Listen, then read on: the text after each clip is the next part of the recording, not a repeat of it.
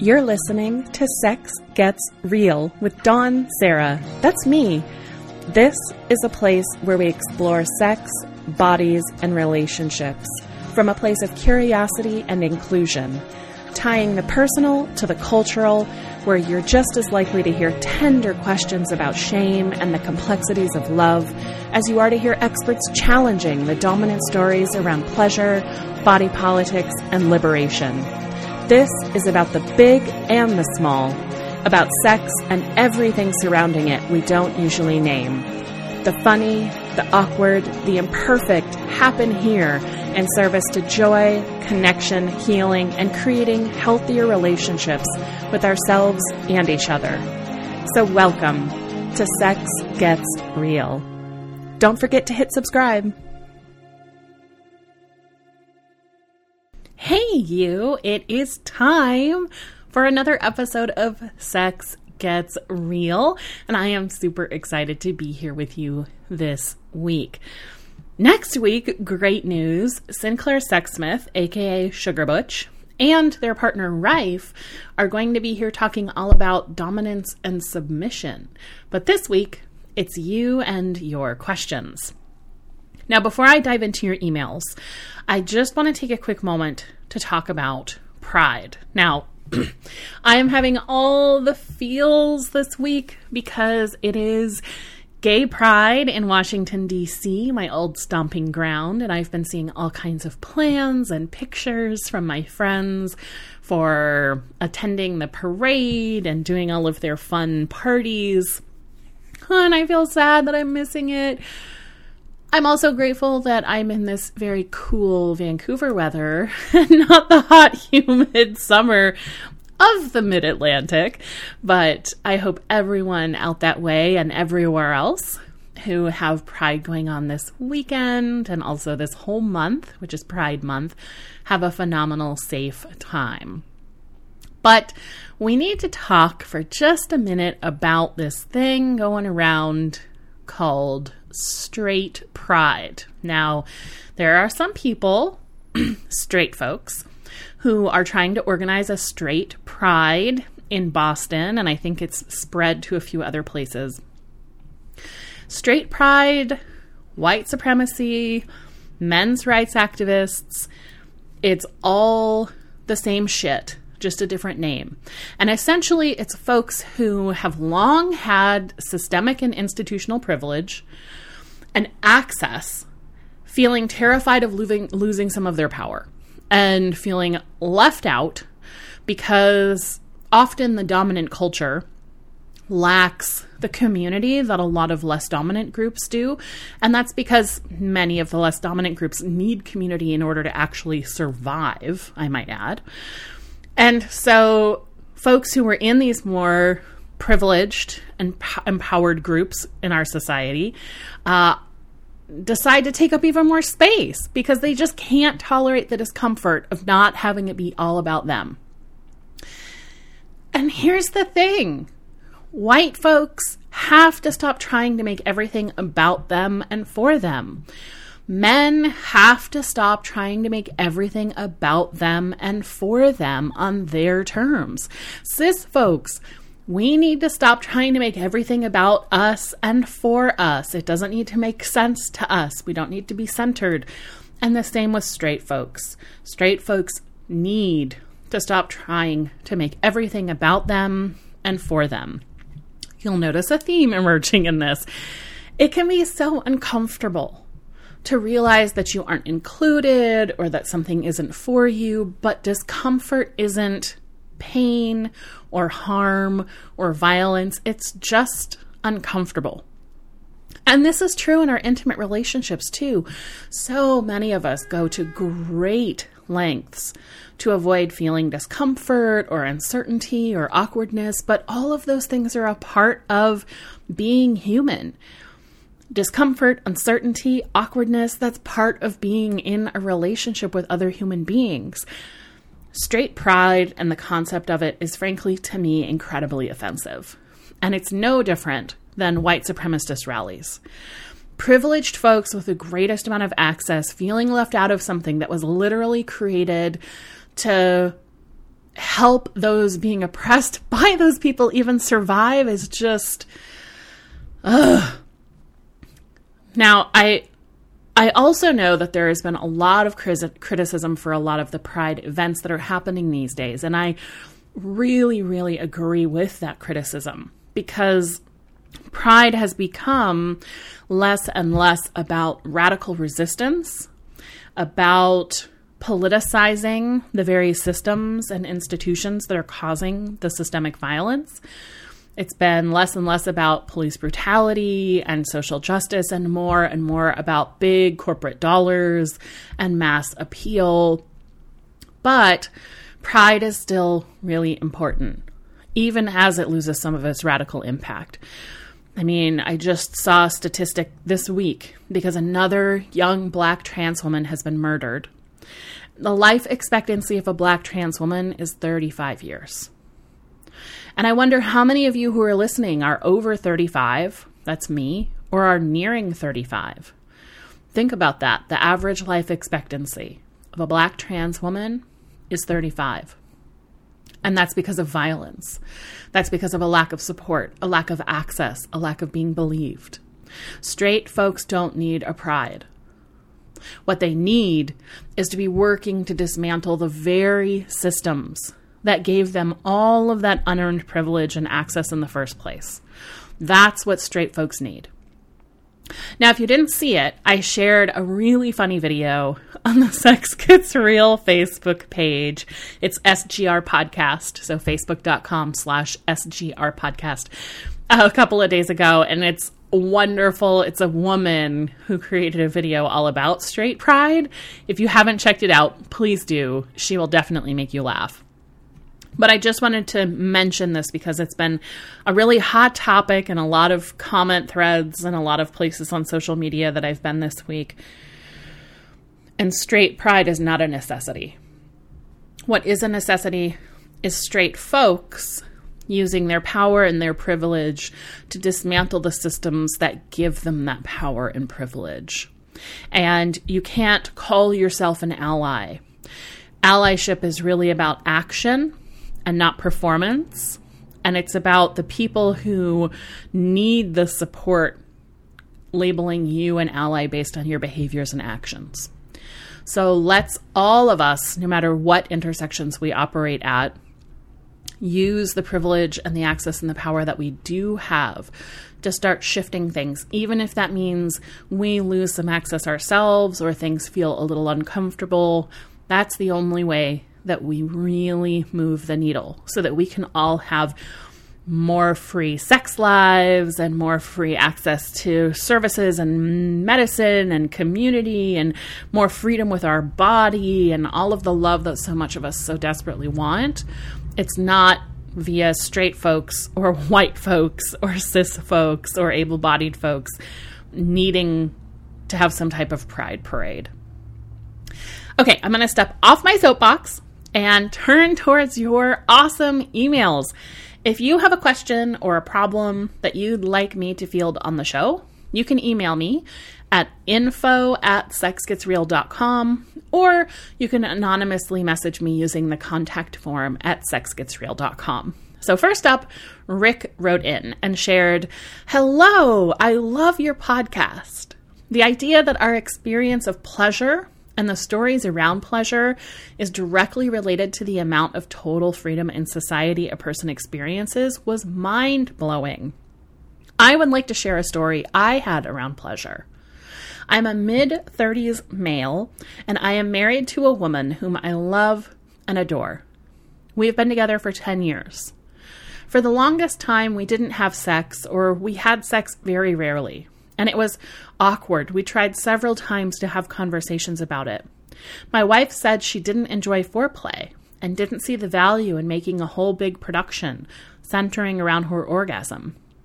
I did enjoy foreplay, and my whole entire life, what I learned from Cosmo and the movies and from what other women had told me about their sexual experiences is to not be the guy who rushes things sexually, to not be the guy who's in it for his own pleasure. Fast forward, after many conversations, I learned after actually listening instead of superimposing my own story that she derived immense pleasure out of being used. I also learned that sex for her, or at least foreplay, was an all day long thing that looked more like fondling here and there, flashing me while doing house cho- household chores, a sexy text. Foreplay for her wasn't just reciprocating parts and mouths for 20 minutes. All of this was mind blowing, and I was very excited to uncover this part of her that I buried the irony. We now have sex almost every day and are exploring dominant and submissive dynamics. We're at a point where we both feel sexually actualized, and it feels great. Anyway, thank you. Uh, Rick! That's amazing.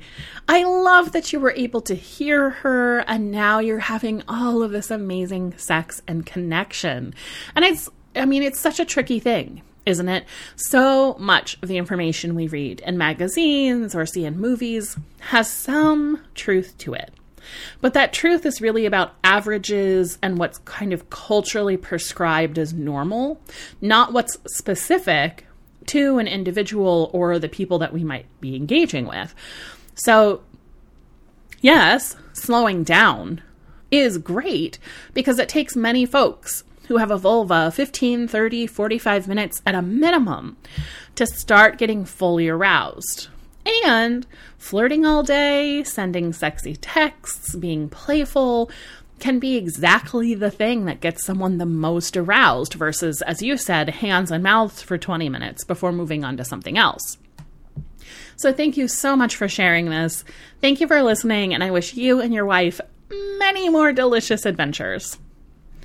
Next up, Confused Cookie wrote in with a subject line of Poly and lies.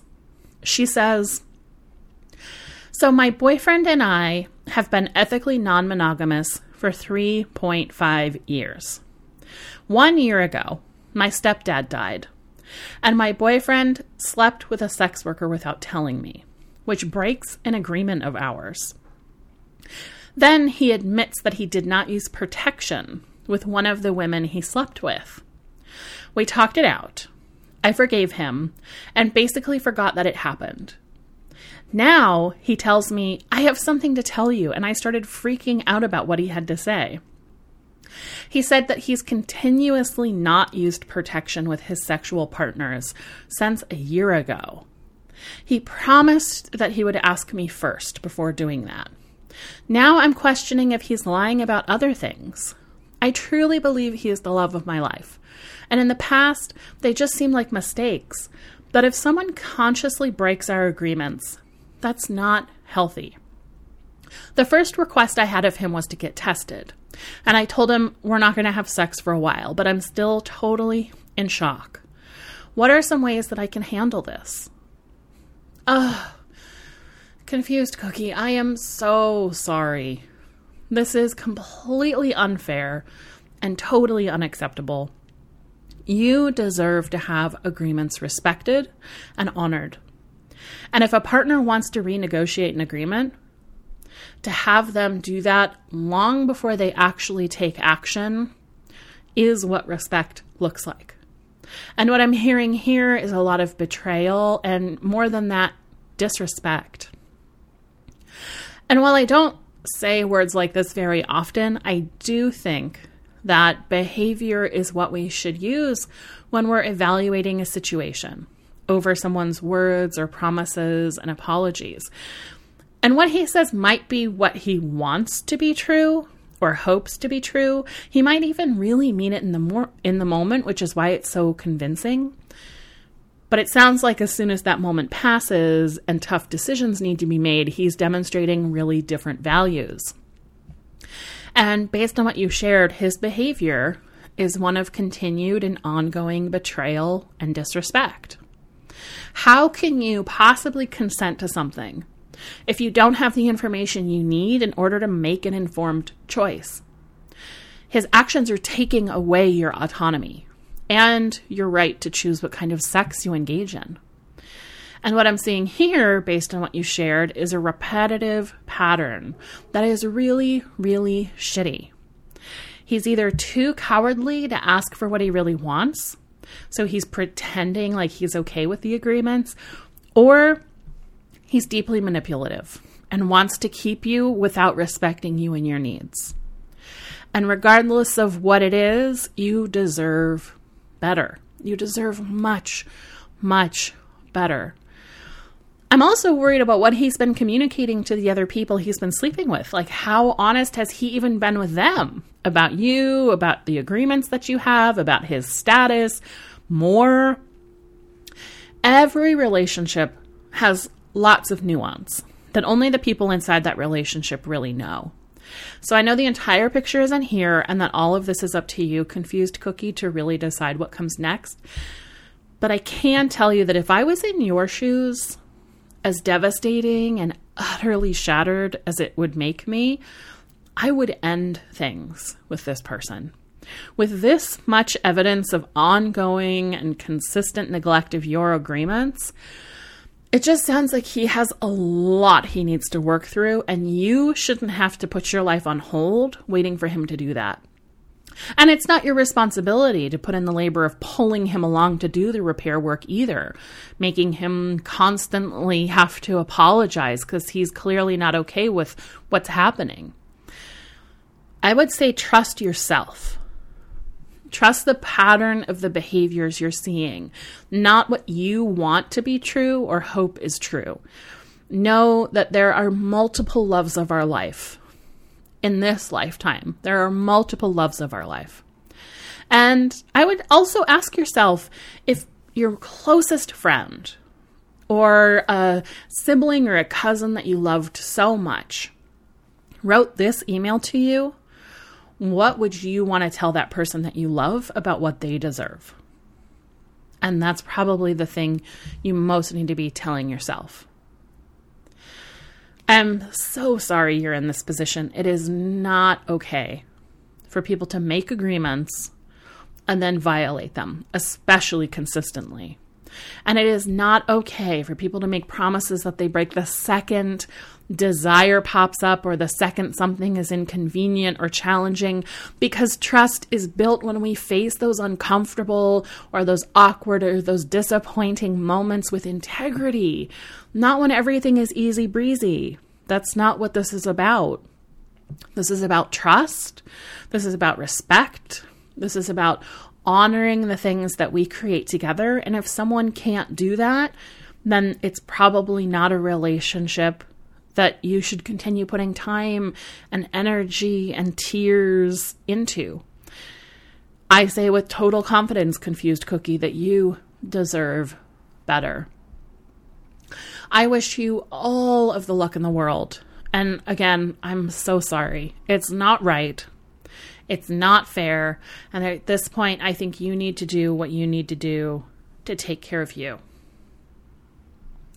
Okay, on to the next email.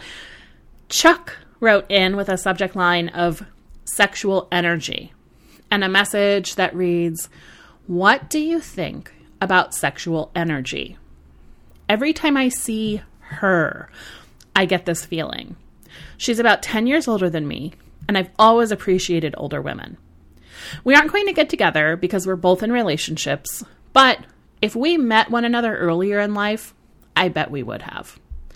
She jokes about me liking, marrying, being with her and stuff, and I play it back, of course. It's fun and we enjoy each other's company. Our partners know we joke with each other. And when I'm around her, I feel a sexual energy of some kind. It's not one that says, I'm horny for this person. I definitely know what that is like.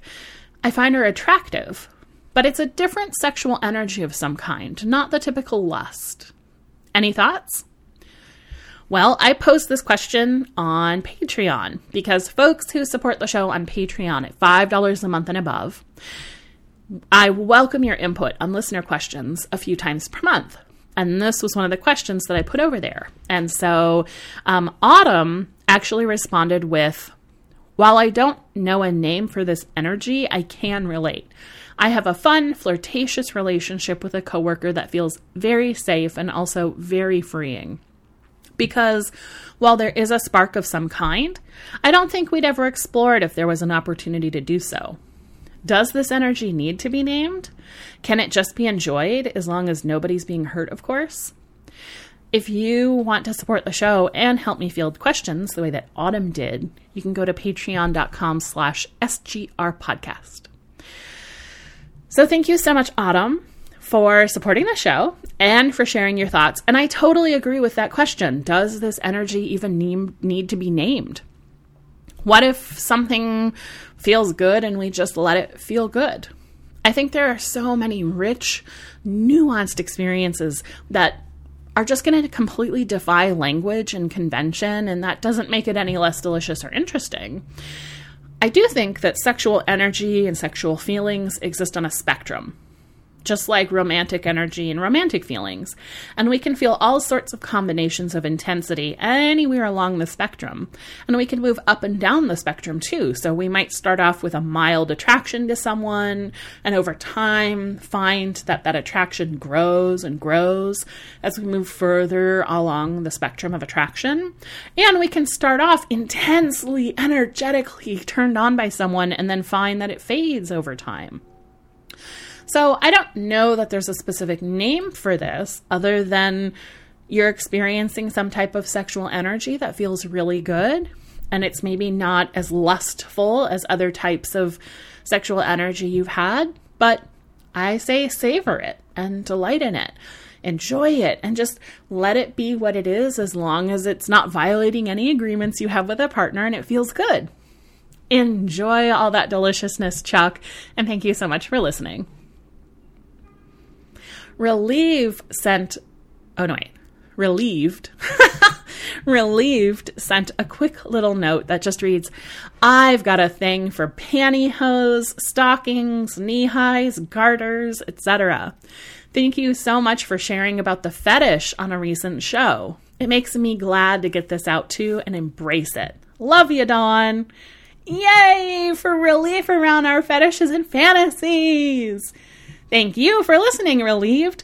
I'm so glad you can embrace that delicious stuff that turns you on. Okay, this next email is from Will, who says, I'm a 74 year old male, married, four adult kids. I love your show. It's opened me to so much that I haven't been aware of. My wife and I have rare sex. Sex has caused her pain.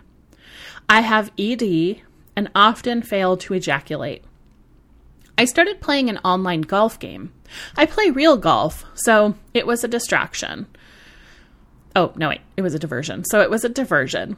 Then I discovered a world of virtual sex there. I pose as a female in her 20s who is a lesbian and sexually active. During the game, we can chat and describe what we do together. I play it for hours, both getting better at the golf game and the sex text. My wife is amazed at how much time I spend with a juvenile golf game. I don't masturbate while playing, I simply enjoy the sexual fantasies. I found your podcast when I was searching for information on lesbians. I imagine a lot of the girls on the game are guys also. So, my question is should I let my wife know what I'm doing? I really see nothing wrong with it, but I'm concerned she will. What's your opinion? Am I misleading her if I don't tell her? If I do tell her, how might I approach it?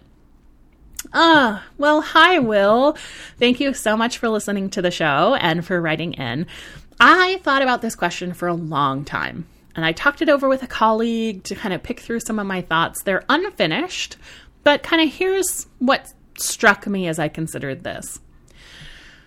Are you keeping this from your wife because you're afraid she'd disapprove or because you don't think she'd mind and you just kind of like having this for yourself?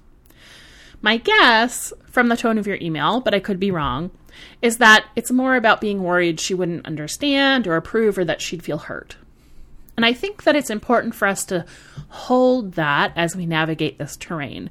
Because when we hide things from people we love because we're afraid of hurting them, we often end up hurting them more deeply in the long run. The people we love aren't dumb. And most people know when something is being withheld from them.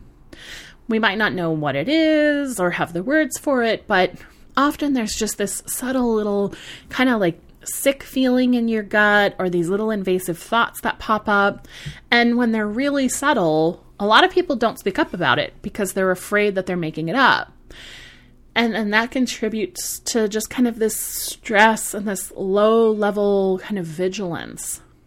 And I do want to just mention that lying by omission is still lying. That said, we are all entitled to having our own private sexual fantasies and a sexual relationship with ourself. Our bodies are built for pleasure. And there's nothing wrong with savoring our bodies, with masturbation, with nurturing our fantasies. In fact, it's a healthy, normal way of staying in touch with our sexual selves, which are so much bigger and more expansive than singular relationships that we're in. And based on what you shared, I kind of see this situation as rather different than, say, like the situation at the top of the show with Confused Cookie. Because, Will, you aren't seeking specific people out for a relationship. You're not posing as yourself in the hopes that someone's going to fall into lust or love with you. You're posing as a 20 something year old lesbian which I see as kind of similar to playing any other role play game like Second Life, you know, where we get to actually move into alternate realities and just try on different types of people and living life in this kind of made up space. And it really doesn't seem like you've turned this role playing into a substitute for reality because you're able to name that it's probably a pretty high likelihood a lot of the other women that you interact with are probably men posing as women themselves. And it doesn't seem like that distresses you or bothers you, which to me also indicates that this is really just about fun and fantasy rather than rejecting or denying or running away from your relationship with your wife, where you're hoping this will become something more than it is. And I kind of, as I was talking it through, likened it to writing erotica in an online erotica forum, except instead of delayed comments and feedback on the story, you're getting real time feedback, and the fantasy builds through this collaboration in the chat in the game. Each of us gets to co create and co define the nature of the relationships we're in. Some monogamous couples feel deeply monogamous and feel that flirting with others, going to strip clubs, fantasizing about others is all within the bounds of monogamy for them. Other monogamous couples would see those things as a betrayal and would feel really hurt. So, without talking to your wife, we can't really know what she actually feels about the situation because you haven't given her the chance to explore it or to feel into it. As you spend more time in the golf game, another thing that I'm curious about is how are you managing balance? How is this integrating into your life? Like any hobby, whether it's bird watching or filmmaking or porn or pretending to be a 20 something lesbian in a golf game, are you still showing up for your wife in ways that contribute to connection for the two of you? Are you still meeting her needs and engaging with your relationship the way you did before the game? Are you showing up in your life and using the game as entertainment, as a way to explore sexual fantasy when you have time? Or is the game taking over? Are you neglecting your wife, your relationship, your responsibilities? Are you using it as a way to numb out or escape? In the end, I think that transparency is really crucial to strengthening and deepening the bond that we have with the people in our lives. The more transparency, the more vulnerable we are, the more connection and trust and joy we often find. And we also need to balance that with the fact that we are allowed to have our own experiences, separate from the relationships we're in. Things that help to resource us, and nourish us and rejuvenate us so that we can show up better for the people in our lives. And we need to find ways to do that within the agreements that we have with each other. And if those agreements are unclear, getting clarity on the agreements is is much more generous than making assumptions about it and then finding out afterwards we've hurt someone we love. So, where in this process, I'm curious, might there be space for bringing your wife into the conversation? If the game starts to take over, how can you recalibrate so that you find some balance? Is the game a substitute for things you're afraid to bring up with your wife? Or is it simply a delicious experience that you're savoring from a very mindful place? I kind of keep coming back to thinking about like healthy porn versus a more constricted or a compulsive porn relationship because there are healthy ways to use porn in relationships, both with a partner and without. We're allowed to masturbate without having to tell our partner every time we do it. And we also don't need to share all of our fantasies. We get to keep some things for ourselves. These relationships we have with ourselves and our bodies are really ours to nurture for our entire lives. And while that's true, there's an awful lot of toxic bullshit in the world that can taint that.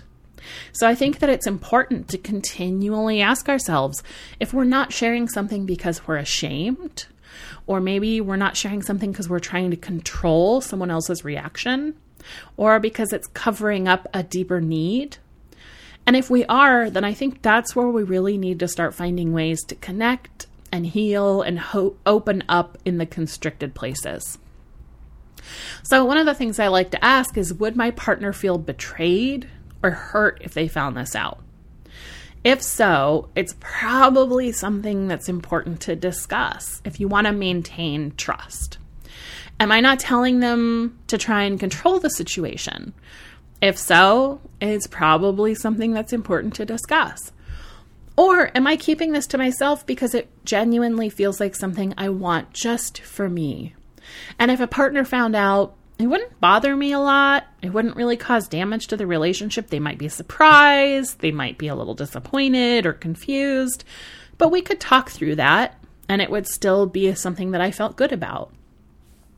So I guess in the end, uh, Will, only you can answer a lot of these questions. If you want to share it with your wife, I do think it's important to allow her the space to have her feelings to move through any disgust or betrayal or shock or disappointment that she might have, it might feel like a surprise. It might feel like a betrayal. Although we can hope that she would be super supportive and not really mind at all. We hope that our people in our lives want to help us celebrate our pleasure and all of us, you know, having these connections with our fantasies and our sexual selves, even if maybe physical intercourse isn't something that we're engaging in, you are doing something that feels good for you. And it sounds like it feels really expressive. It also doesn't sound like this is an attempted replacement for your wife or your marriage. So I think as long as it's not potentially going to change your wife's life or impact her health this is something you can kind of feel into as you're ready. But I do think that if you were able to open up about this, and if she was able to see it for what it is, as a way to explore sexual fantasy and sexual expression, that it could bring you to even closer. It might offer some new life or some new spark. You don't know until you try. So I want to wish you the best, Will, and thank you so much for writing in. There's one last thing I just want to share and kind of riff off of a little bit. There was a post on Instagram by Home Body Therapy. So if you go to at Home Body Therapy, the image reads Chronic dieting is stored as trauma in the body. And I just want to read their post and then talk about it just a little bit.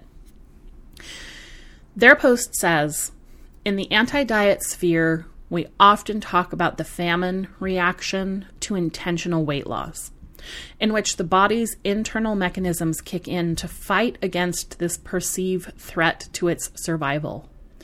These include a slowed metabolism, increased appetite to drive us to seek out food elsewhere, and feeling lethargic in order to help conserve precious energy.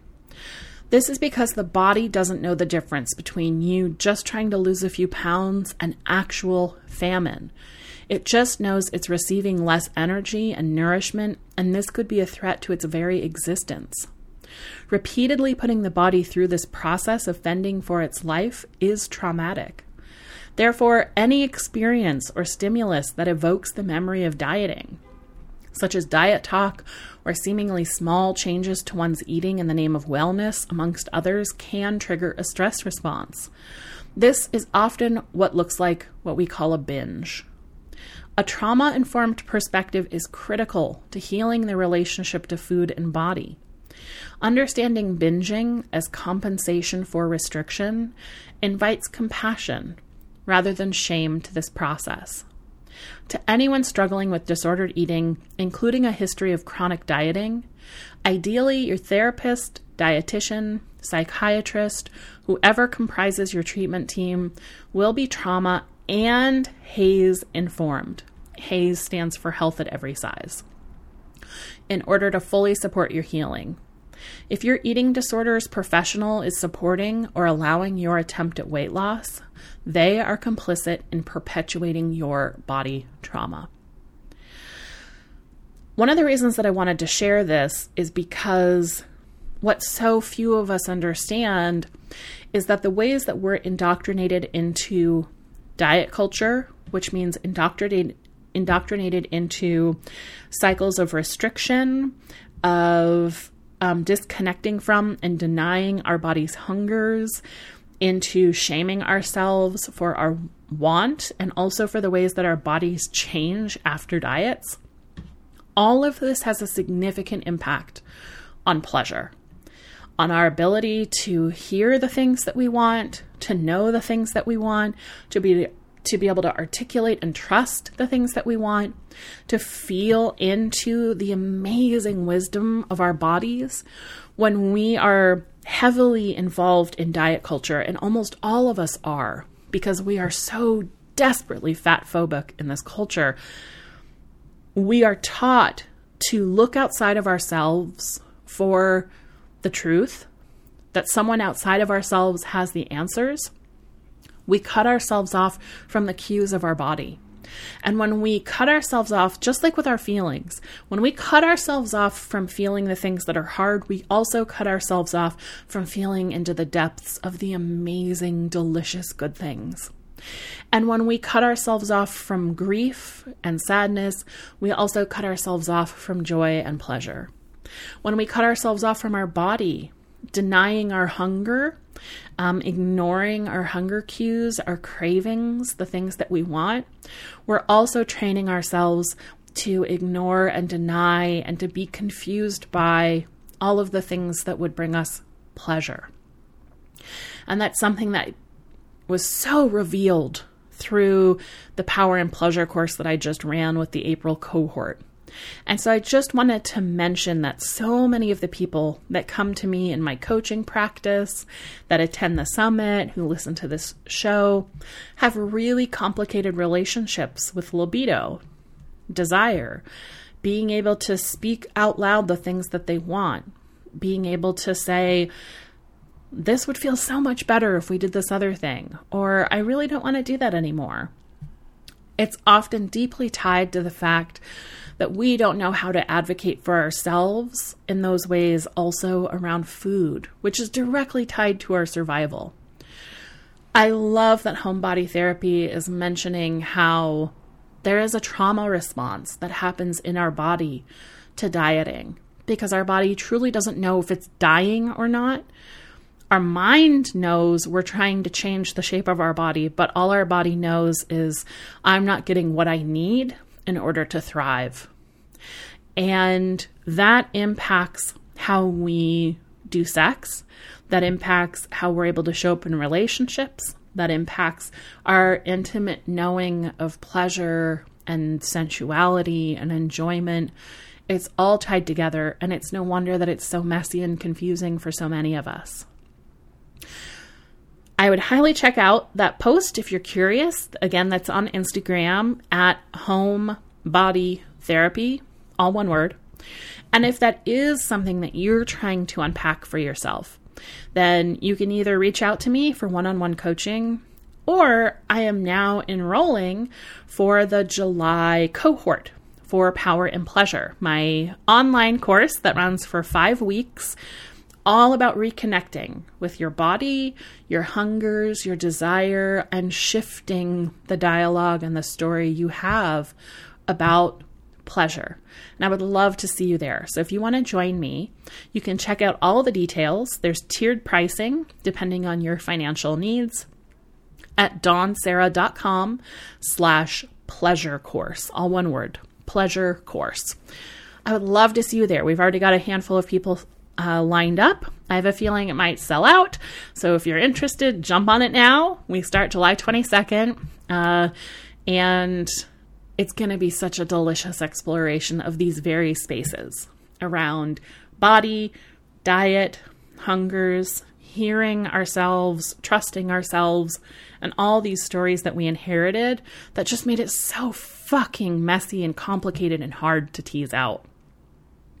I also just want to mention if you support the show on Patreon, this week's bonus, I'm exploring and talking about an article that I read a while back, but it just came back up in my feed a couple of days ago, and it's about sexual assault inside of marriage and having a partner that expects sex and how that's actually sexual assault and in many cases rape. So we're just going to kind of explore that article a little bit and the nuance inside of some of that. I would love your support in keeping the show going. So if you haven't already supported the show on Patreon, you can head to patreon.com slash SGR podcast for Sex Gets Real, patreon.com slash SGR podcast. At $3 per month and above, you get exclusive bonus content each week and if you support at that $5 a month and above, you can help me field a couple of listener questions per month. Every single dollar means so much. If you already support the show, thank you, thank you, thank you. You can head to patreon.com slash SGR podcast to hear the bonus for the week. And if there's something that you would love to hear me do in bonus content, like last week I watched some porn and actually narrated it in real time, let me know. Go to sexgetsreal.com and fill out the contact form or comment on a post in Patreon. That's it for this week's episode. Until next week, I am Dawn Serra, and I will talk to you soon. Bye. You used to light up like a spark. Now you're blue, treading water in the dark. A huge thanks to the Vocal Few, the married duo behind the music featured in this week's intro and outro. Find them at vocalfew.com. Head to patreon.com slash sexgetsreal to support the show and get awesome weekly bonuses. As you look towards the next week, I wonder, what will you do differently that rewrites an old story, revitalizes a stuck relationship, or helps you to connect more deeply with your pleasure. Love is supposed to